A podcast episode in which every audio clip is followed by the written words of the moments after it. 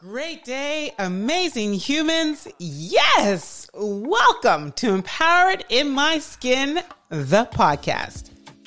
We feature guests of varying backgrounds and lived experiences to share their empowering stories, knowledge, and insights. Our goal is for you, the listener, to fill your mind with empowering content to further empower your human. I'm your host, Nkechi Nwafor Robinson, and founder and CEO of Empowered in My Skin, Inc. I'm an award winning technology executive, having been awarded Most Powerful Women in Canada Top 100 Great by day, the Women's Executive Network WXN yes, in 2020. guest episode but that's not all. In My I'm a proud podcast. author, an International Federation of Bodybuilding Pro Athlete, an inspirational expert, speaker, and viral author, sensation with speeches that have been viewed over 10 million complex mental times worldwide. She spent her career on Wall I trust that you are already feeling empowered. So please listen, leave a review share the podcast, and subscribe so you never miss an episode. At Kerry's Place Autism For now, Services, the largest I'm your girl. autism service Let provider the show in begin. So you know we got something very special here today. Her brutally honest memoir, Hold On Tight, A Parent's Journey Raising Children with Mental Illness, describes her emotional roller coaster story parenting two children with multiple mental health disorders. Her mission is to inspire parents to persevere, as well as to better educate their families, friends, healthcare professionals, educators, and employers. I trust that you are now so excited as I am to learn more about our guests. So please join me in a big, gigantic podcast welcome for Jan Stewart. and welcome back. wow, thank you so much. Thank you so, so much. So, really excited to get into this topic. But before we do, I just, you know, open it up with a very simple question. You know, what has been your most empowered thought that you've had today? A great question, Nkechi. First of all, I'm delighted to be here. So thank you for having me. Um, what you, have actually alluded to it in your introduction to me. To me, the empowering thought is to persevere. Mm. Know that you're not alone, that there's hope, that you can do it. And that, frankly, is why I wrote my book, Hold On Tight. You know, mm-hmm. through all my mental health advocacy and governance work, through all my speeches across North America, a number of parents, starting years ago, and it's just escalated, have reached out to both my husband and me. And these parents are looking for helps. They're desperate, they're struggling, they don't know where to turn or how. Mm. And so I thought it's time to pay it forward. So I wrote the book, and on the one hand, I want them to understand the real reality of mm. raising children with mental health disorders. But equally, I want them to celebrate their children's successes and to embrace the key insights that I share in the book with them so that they have more fulfilling lives. Mm. You know, we, I hope, well, I want to get into the stigma a bit. This is actually just because of something that you just said. And it just, um, especially culturally, right? Um, what has been or set your work around the stigma, like eradicating? Let's just start there, eradicating the stigma, right? Because first of all, it's there. It's about almost admitting that maybe your kids have mental health disorder, and it's not. Right. It doesn't make them worse or you know worse off or better off. It just it is what it is. But there's a lot of stigma and shame. So, what's been the work that you've done around that? Oh, it's been extensive, and not just me, but the entire family, including Andrew and Ainsley, my mm-hmm. children. So, what we believe strongly is shouting out about it. Oh. You know what stigma comes from a lack of understanding, mm-hmm. as do does fear and misunderstandings. And so, if you don't talk about the elephant in the room, you can't address it. Mm-hmm. So, both personally as a family, and in my governance work and advocacy work, always address it.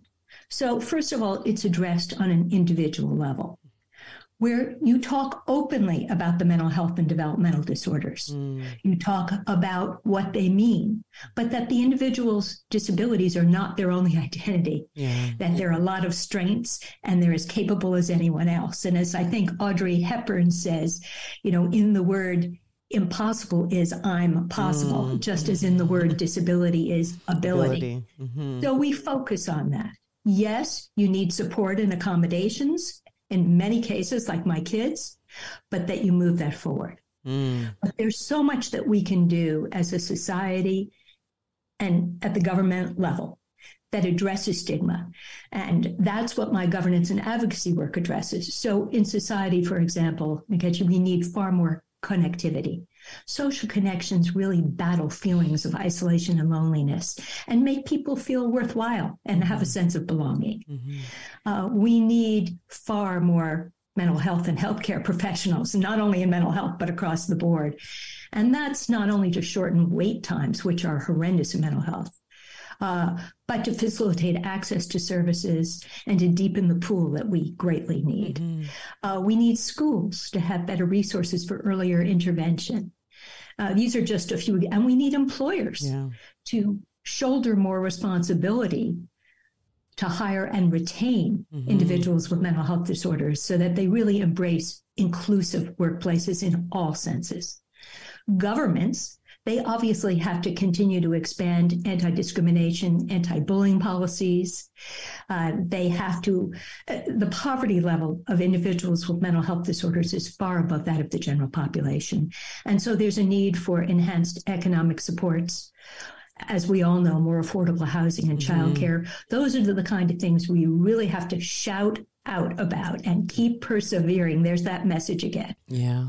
You know, it's I, I, the other one I would also say is just it's like community empathy, right? Mm-hmm. Like just we just empathize. We just never know because it's such an invisible disability, right? We just never know what somebody's going through. And I, and um, yeah, when when you were going through, you know, some of these needs, I'm thinking, yeah, some of it is just so basically something that each and every one of us can do, right? Just community empathy. Oh, without a doubt. And again, I think my kids happen, they are very active as well mm-hmm. in advocacy activities. Um, my son, Andrew, works at Rogers Communications. And I know Andrew. Yeah. Ah, yeah. He, know, he, loves you too. he knows you. And he's very active in their inclusion and diversity activities mm-hmm. and has become a great representative both throughout the company and externally for them. Mm. My daughter is very active in the Tourette Syndrome Canada support group and raises funds for autism every year. Mm. My husband is on several boards mm-hmm. and uh, co leads that uh, Tourette Canada support mm. group. So there are all kinds of activities that you can do and just keep the profile up. And those are such and simple again, examples, too. Yeah. And when people don't understand, I'll often, or are fearful, I'll often say to them, do you know anyone with diabetes or epilepsy? Well, yes. Well, are you afraid of them? Well, no, they just have an, an illness. I said, mental illness is the same thing. It's just a difference in the brain functioning. Mm. And once you look at it that way, it's just in a different part of the body. Yeah. It destigmatizes it and it demystifies it. Yeah. Wow. So you have an IG post quote that says, Our greatest weakness lies in giving up. Mm-hmm. The most certain way to succeed is always to try just one more time. Thomas A. Edison. What motivates you on your mission to inspire parents to persevere? When I look back at the time, and let me give you some background, mm-hmm. if, if, I may, yeah, this gives you. Yeah. mm-hmm. Both my husband and I grew up in warm, loving families. We really never had had true adversity in our lives before. We were very fortunate. Mm-hmm. And the kids came along. And they're grown now, but almost from the beginning, we both said something's not right. Mm. You know, Andrew's hands and feet move constantly in circles. Like other babies, he never talked or played in his crib, talked to himself, gurgled, chatted and he had no self control when it came to feeding. We actually did an experiment when he was six months old. You know how doctors and your families and friends all say, just feed the baby till they're full, they'll stop. Okay. He never stopped. We actually fed him five full bottles, and he would have kept going without getting sick. And the next day, we gave him one bottle, and he was equally happy. So we said, there's no self control here. But mm. every time I raised a concern with the pediatrician, he said to me, Jan, calm down. Your children are just fine. You need to stop being an overly vigilant triple type A mother. And you know, you don't know any better, first time parent. And so you trust your doctor. And it took years. And we saw increasing concerns with both children impulsivity, distractibility, tics, anxiety. Neither child could hold a pencil or a crayon. Andrew couldn't maintain eye contact and had terrible problems with change. Ainsley had paralyzing anxiety. She was her behavior was out of control. She was constantly sent to the principal's office. And she couldn't read her friend's social cues. So there were a lot of problems. And we were very fortunate, oddly, and I'll return to that in a minute, when Andrew turned nine, that his Tourette syndrome and obsessive compulsive disorder burst forward mm. out of the blue. For no reason, one morning he woke up and started screaming for two hours straight. It was terrifying, mm-hmm. kicking, lashing out, punching holes in walls. We later found out these rages were commonly associated with Tourette syndrome, but we didn't know at the time. And this was followed within a month by nonstop compulsive rituals. Hmm. He would gnaw on doors. He would sweep the floor repeatedly, all because his brain told him that if he didn't, his sister would be kidnapped or he would fall through a drain pipe was one of his most common fears. Hmm. And these escalated. He rubbed his head against car mirrors. He licked the filthy subway floor. He put knives in his mouth. And he knew what's so strange about his OCD is he knew these rituals made no sense. Mm. But his brain overrode reason and, quote, forced him to do it.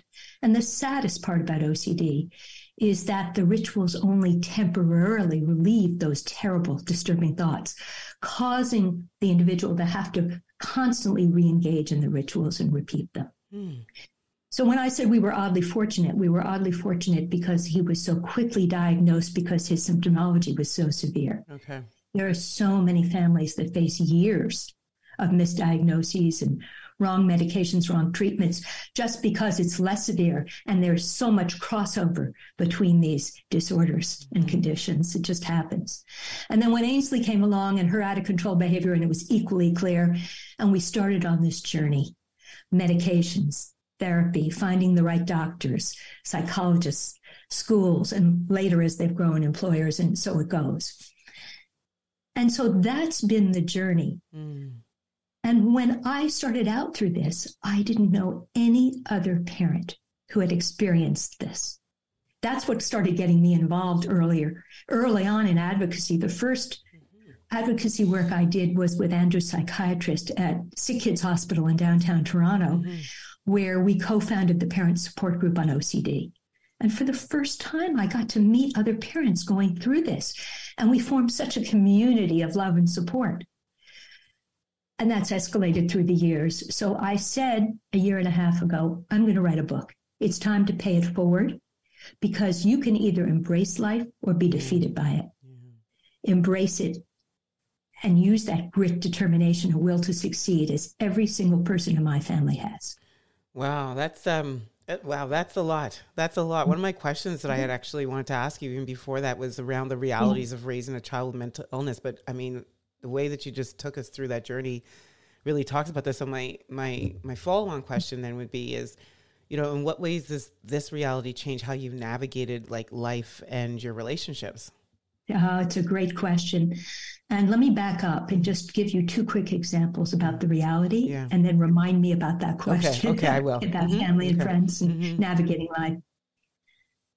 When Andrew was going through those terrible rages and OCD rituals, at one point he said to us, I think I'm going crazy and I just want to die. Mm-hmm. And when Ainsley was being sent to the principal's office every day, she left me a note on my bed one afternoon that said, Mom, I know I'm a bad kid, but I can't control my out of control behavior because of everything that's happening at home. So you can imagine how we felt. How did we navigate it? Well, for a while, I felt I was in the twilight zone and you reach out and you're frozen for a while but yet, again as i said you pick yourself up and the first thing i did and continue to espouse is the power of research mm-hmm. you must engage in research we all know that it'll help find the right resources, make you a more effective advocate. Uh, in my case, as part of the research, I read every book I could. I um, Sick Kids Hospital in Toronto said to us, "We can help your kids to a point, but they have so many co-occurring disorders. It's better for you to, if you can, to find someone in the states because they see ten times as many kids because of the population is so much mm-hmm. bigger." And so I made 20 calls or so to psychiatrists. I wanted, because we're in Toronto, I made them east of the Mississippi. Mm-hmm. And I kept hearing the name Dr. Joseph Biederman at Mass General Hospital. And he became our angel from a psychiatric point of view. So we did the same thing and kept doing that research for psychologists. I'll come and schools too, because mm-hmm. you want to find schools that partner with you. And as you go through this journey, you learn to navigate differently. Mm. You learn, for example, I talked before about a lack of education causing misunderstandings, fear, and stigma.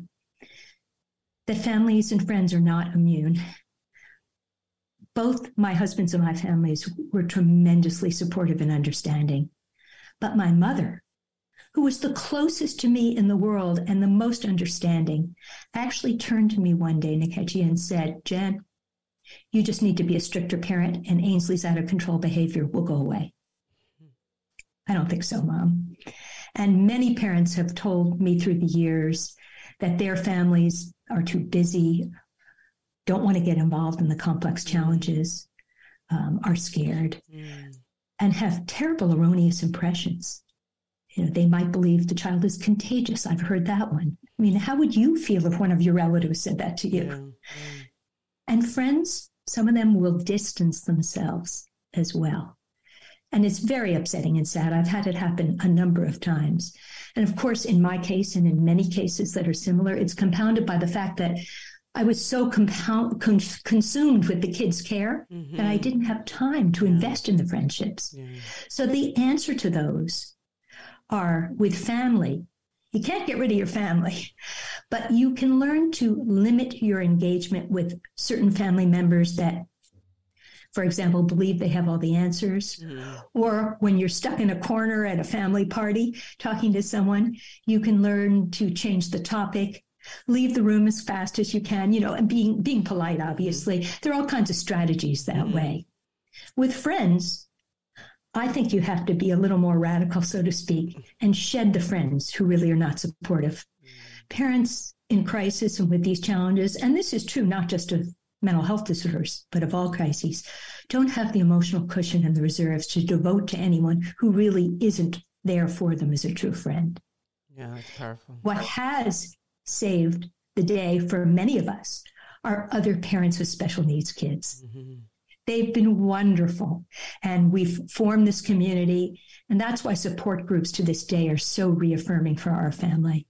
Their peer support groups, their fa- parent support groups are all kinds of support groups. And we help one another, we embrace one another, and we joke about all kinds of things that other families would not find funny. You know, Andrew's gnawing on the doors I talked about, or Ainsley's really shouting out and swearing at teachers that she didn't find supportive. you know, we I remember the son of one of my friends who had severe ADD. Parents came home one afternoon and found him hanging out the third floor bedroom window. I mean, those are the kind of things that most scary, but I guess once you're through it, you're saying that you can actually look back and exactly. find so yeah. Exactly right. So that's how you navigate that. Wow. That's with family and friends. You also have to navigate with your spouse, your partner. Mm. Uh, sometimes you need distance from one another because you can get lost in the morass of the children's struggles. But you need to be supportive and lean on each other. Mm-hmm. It's very hard for all of us, again, mental health disorder or not, when we're in crisis, to lash out at the person who's closest to us. Mm-hmm. And I've heard parents, one of them blame, accuse, undermine each other. Medications huge area of disagreement. Mm. My child doesn't need medications. I don't believe in medications. My child's going to become a zombie. He's going to be stigmatized and different, and I don't want him singled out. I've heard parents call them special vitamins. You know, there are all kinds of things. But the key is to act together harmoniously as you can in the children's best interests. Of course, it takes compromise, mm-hmm. but children have antenna And they know when their parents aren't on the same page. And you don't want to heighten their stress or yours anymore. Wow, you you you fully pulled me into this experience. Like I'm oh, just, I can, well, I can this listen. is my passion. I can, I can continue taking on some of this, uh, some of this awareness and insight that you're sharing. So I can only imagine how, and I know you speak about it, about expectations, right, and how this has had you probably several times, probably throughout your journey, reevaluate expectations. And so one of the things you talked about is setting unrealistic expectations. And maybe if you could talk about that, because I think we do it so often as humans and don't realize how how much our our lives, our decisions are based on unrealistic expectations and how they disempower us. So, you know, what's your you know, sort of what's the call to action on that to, you know, that you can share with our listeners? Mm-hmm. Mm-hmm. It's, it's a great question, Nkechi. I mean, these disorders don't just affect the child, they affect every family member's life. And there's going to be fear, anger, and resentment. Uh, I re- remember many times, and still occasionally it happens, where I just want to crawl into a hole and disappear. I'm not a religious person, I'm a spiritual person, but I've gone to church and prayed, why me, why us? But as I said, I pick myself up. And the key is to accepting the fact that your life is not going to be as hoped for or as planned for. Mm-hmm. You must do that in order to move forward. You know, as I describe in Hold On Tight, David and I started our journeys as young parents, just as I'm sure as you and everyone else does, with hopes and dreams of wonderfully happy, successful children. But our reality wasn't that. Mm-hmm. We were terrified of Andrew's rages and rituals. I was so drained by Ainsley's constant calls from the principal's office from, from her anxiety. We had to stop having a social life with anyone for a number of years because we never knew what was mm. going to mm. happen. And as I said, relationships with family and friends often have to change, but it's those other parents. So acceptance and then realizing that your life may be different, but it's not any less. Mm. It's not inferior. It's as fulfilling. In fact, in many ways, for me, as you see, it's given me a raison d'etre and a passion. And I'm thankful for that. Wow. Wow, that's amazing. I think we all need to go and get your book. And I know, I think I saw oh, that, that you have a workbook that's coming out soon. Yes. Yeah, with that. Yeah, so my okay. book, my book is not going to be out until March 8th, but it's already up for pre-order for pre-order. Amazon. So we will we will share the link in the, in Good, the and is great. the workbook also available for pre-order? Not yet. Not I'm yet. working okay. on the workbook now, okay. so that'll probably come out in about six nine months. And that's smart. That's actually for a book like this. I think that that's very helpful. Yeah, and yeah. by the way, I have several different workbooks. One will be for families and parents, one will be for schools and educators, and one will be for corporations wow. and organizations. Wow. So I want to take you through some rapid thrivers that we have, and we get as a chance to learn more about you. So when you think of someone who inspires you, who comes first to mind? Mm-hmm. Easy, my children. Yeah. So as I've described Nkechi, they've had really heartbreaking adversity at times, and they know that their cycles up and down are going to continue throughout their lives. But I look at them with such pride today. You know, Andrew has this wonderful job at Rogers. He gets himself to and from work every day, and he's a charmer, and it's infectious. One at his first job, he was a cashier at a grocery store. Mm-hmm. And one day I snuck in to see how he was doing. And I was amazed. He had five customers waiting on his line, and three other cashiers were sitting empty. and I heard staff trying to redirect them like, to the empty caches. And they all said, no, we're going to stay on Andrew's line. And why did they do that? Because he engaged with them. He knew their children's mm-hmm. names. He showed an interest. Mm-hmm. So that's Andrew. And Ainsley is such a valued child and youth counselor working today with young autistic children. And I know that it's her own lived experiences and her deep knowledge of her brother that have made her such a valued resource. Mm. Really, it's that same message that I keep saying is a broken record. It's their perseverance, grit, and determination that really have been breathtaking. I love it. And. I just have to ask this question, right? They must they must marvel at themselves when they think about where, where they've come from and their journey. I think they do and they don't. Mm. Um, we're all too hard in my family. We're all too hard on ourselves. Okay. So I know Andrew is very proud of how far he's come, and he really has. I mean, mm. he's not a, he, he still has to control his OCD and his other disorders, but th- he's not a slave anymore to them. Mm-hmm. Mm. Ainsley is Ainsley is much much harder on herself. She will sometimes because she faces as an adult today severe anxiety and what's called executive functioning problems. So organization, being able to complete tasks, but some of which are very important. And she'll sometimes still say to me, I feel like a failure. But in her good moments, she knows how far she's come. Yeah. I've been actually wondering about this next question as you've been mm-hmm. going through this, just even just talking about Jan, the person, the human, how you've actually, you know, day in day out um, persevere so what's a daily activity that helps you with your thrive? Oh for me it's exercise. Okay. Now and it helps me both mentally and physically. Mm-hmm. so i'm in the gym four times a week stretching, weights, and treadmill. And the treadmill to me is really critical to help me think through my problems and give me perspective. I can regain that perspective. I'd love to see at the gym. Oh, I do too. And I love the music that I listen to. I um I also take Aquafit three times a week, okay. and I love the water because it's low impact, but it's hard exercise. And for fun, I do line dancing once a week. Oh, wow. Look at you. Real active. wow. That's awesome. I love yeah. that. So, what's a book other than your own that has helped you with your Thrive? Hmm? Well, actually, it may not have helped me. Well, yes, I guess it has.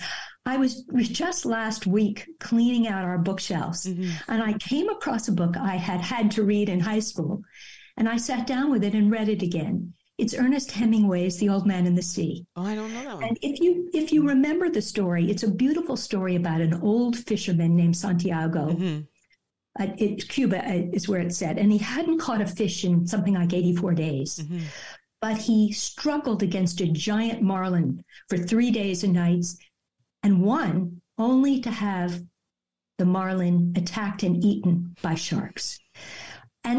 Reminds me, it's such a good story about the ability of the human mm-hmm. spirit to endure mm-hmm. and overcome hardship and adversity. Mm-hmm. Wow, that's a good book. An app. What's an app that helps you, you thrive? Oh boy, there are several, if I may. Okay, yeah, give us some. So, um, I am hyper organized. Okay. That's how I'm wired. So Outlook calendar is very important. I okay. live and die by my calendar. Mm-hmm. Um, Instagram, I'm on Instagram and Facebook every day, but Instagram particularly, I post about mental health every day. And that really helps me. And I connect with a lot of other uh, professionals and lay people like me mm-hmm. going through this. Uh, but for fun and for relaxation, and again, to help me get away from the stresses at home, I do a lot of genealogy. I'm on Ancestry a lot. Mm. And I and it really is fascinating to find the puzzle pieces. Mm-hmm. And those puzzle pieces carry through to my other fun activity and passion, which is jigsaw puzzles. I do them online. do you know that I'm a jigsaw girl? No. Oh, there you go. Yeah, I just finished a thousand piece one actually. Yeah. yeah. There you go. And it really, you do have to focus yeah. on things. So it, it helps me again gives me some breathing room. Yeah, I love that. I, I like anyone that's a jigsaw. I'm a jigsaw geek. I love do. I do. I don't do them. I tried doing it online, like using an app, a game. Yeah. But I, I but I, something about having it laid out on the table, and you know. Um, and so, what's one misconception that people have of you, Jan, is they think about you know all you've gone through, and yet you're still here, able to be an advocate and you know raise your kids and thrive and mm-hmm. you know what's the what's the, what's what might that be I think a lot of people have the misconception that I handle everything and all that's been thrown at me in life with ease. I hear this all the time. If they only knew the number of times, as I said earlier, that I want to crawl into a hole, that I've said, why me, why us? But I am wired, I am driven to pick myself up and get going. Um, they're not wrong that I won't give up. Mm-hmm. But that really is the misconception. Life doesn't come easily. You can't have it all. Mm. Woo, that's a quote. that's right to the end of the episode, and she drops the quote. I love that one.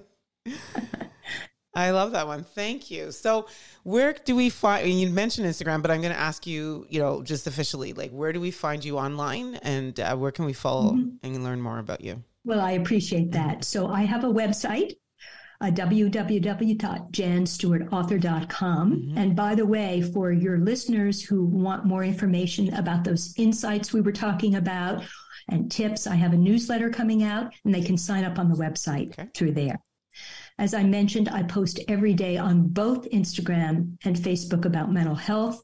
That's Jan Stewart, author. Please follow me. I'd enjoy that. And uh, the book, March 8th, Hold On Tight, A Parent's Journey with Mental Illness. I love that. And we'll share all of the links in the show notes. And as a mm. parting question, this podcast is called Empowered in My Skin and would love to know what that means to you. Thanks, Nkechi. To me, it means taking as much control of your life as possible mm. so that you become the captain and steer the ship as much as you can rather than have it steer you. It means persevering through the most difficult of times, having hope and holding on tight. Ah, ah love it.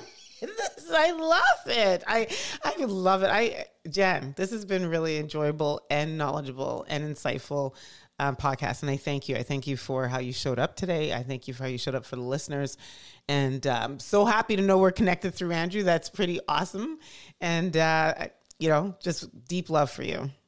Well, it's a mutual admiration society. I feel the same way. Awesome. Thank you for having me on. It's been great, and uh, you stay tuned because I think we, I think I have an idea for you to come back. Actually, and I'd so, love to. Yeah. Anytime. and for everyone that's listening, unfortunately, this is where I have to say we're out. Bye bye. so there you have it. I hope you are thriving and feeling empowered and thoroughly enjoyed this episode. And remember, whatever platform you're listening to this on, please subscribe, like, review, and share this podcast with someone else that you think can benefit from the tips that were delivered. As Tom Bilyeu says, when we help others think in a way that is empowering, that is the lead domino to create real change in this world. It's been awesome sharing energy with you. It's your girl, and I'm out.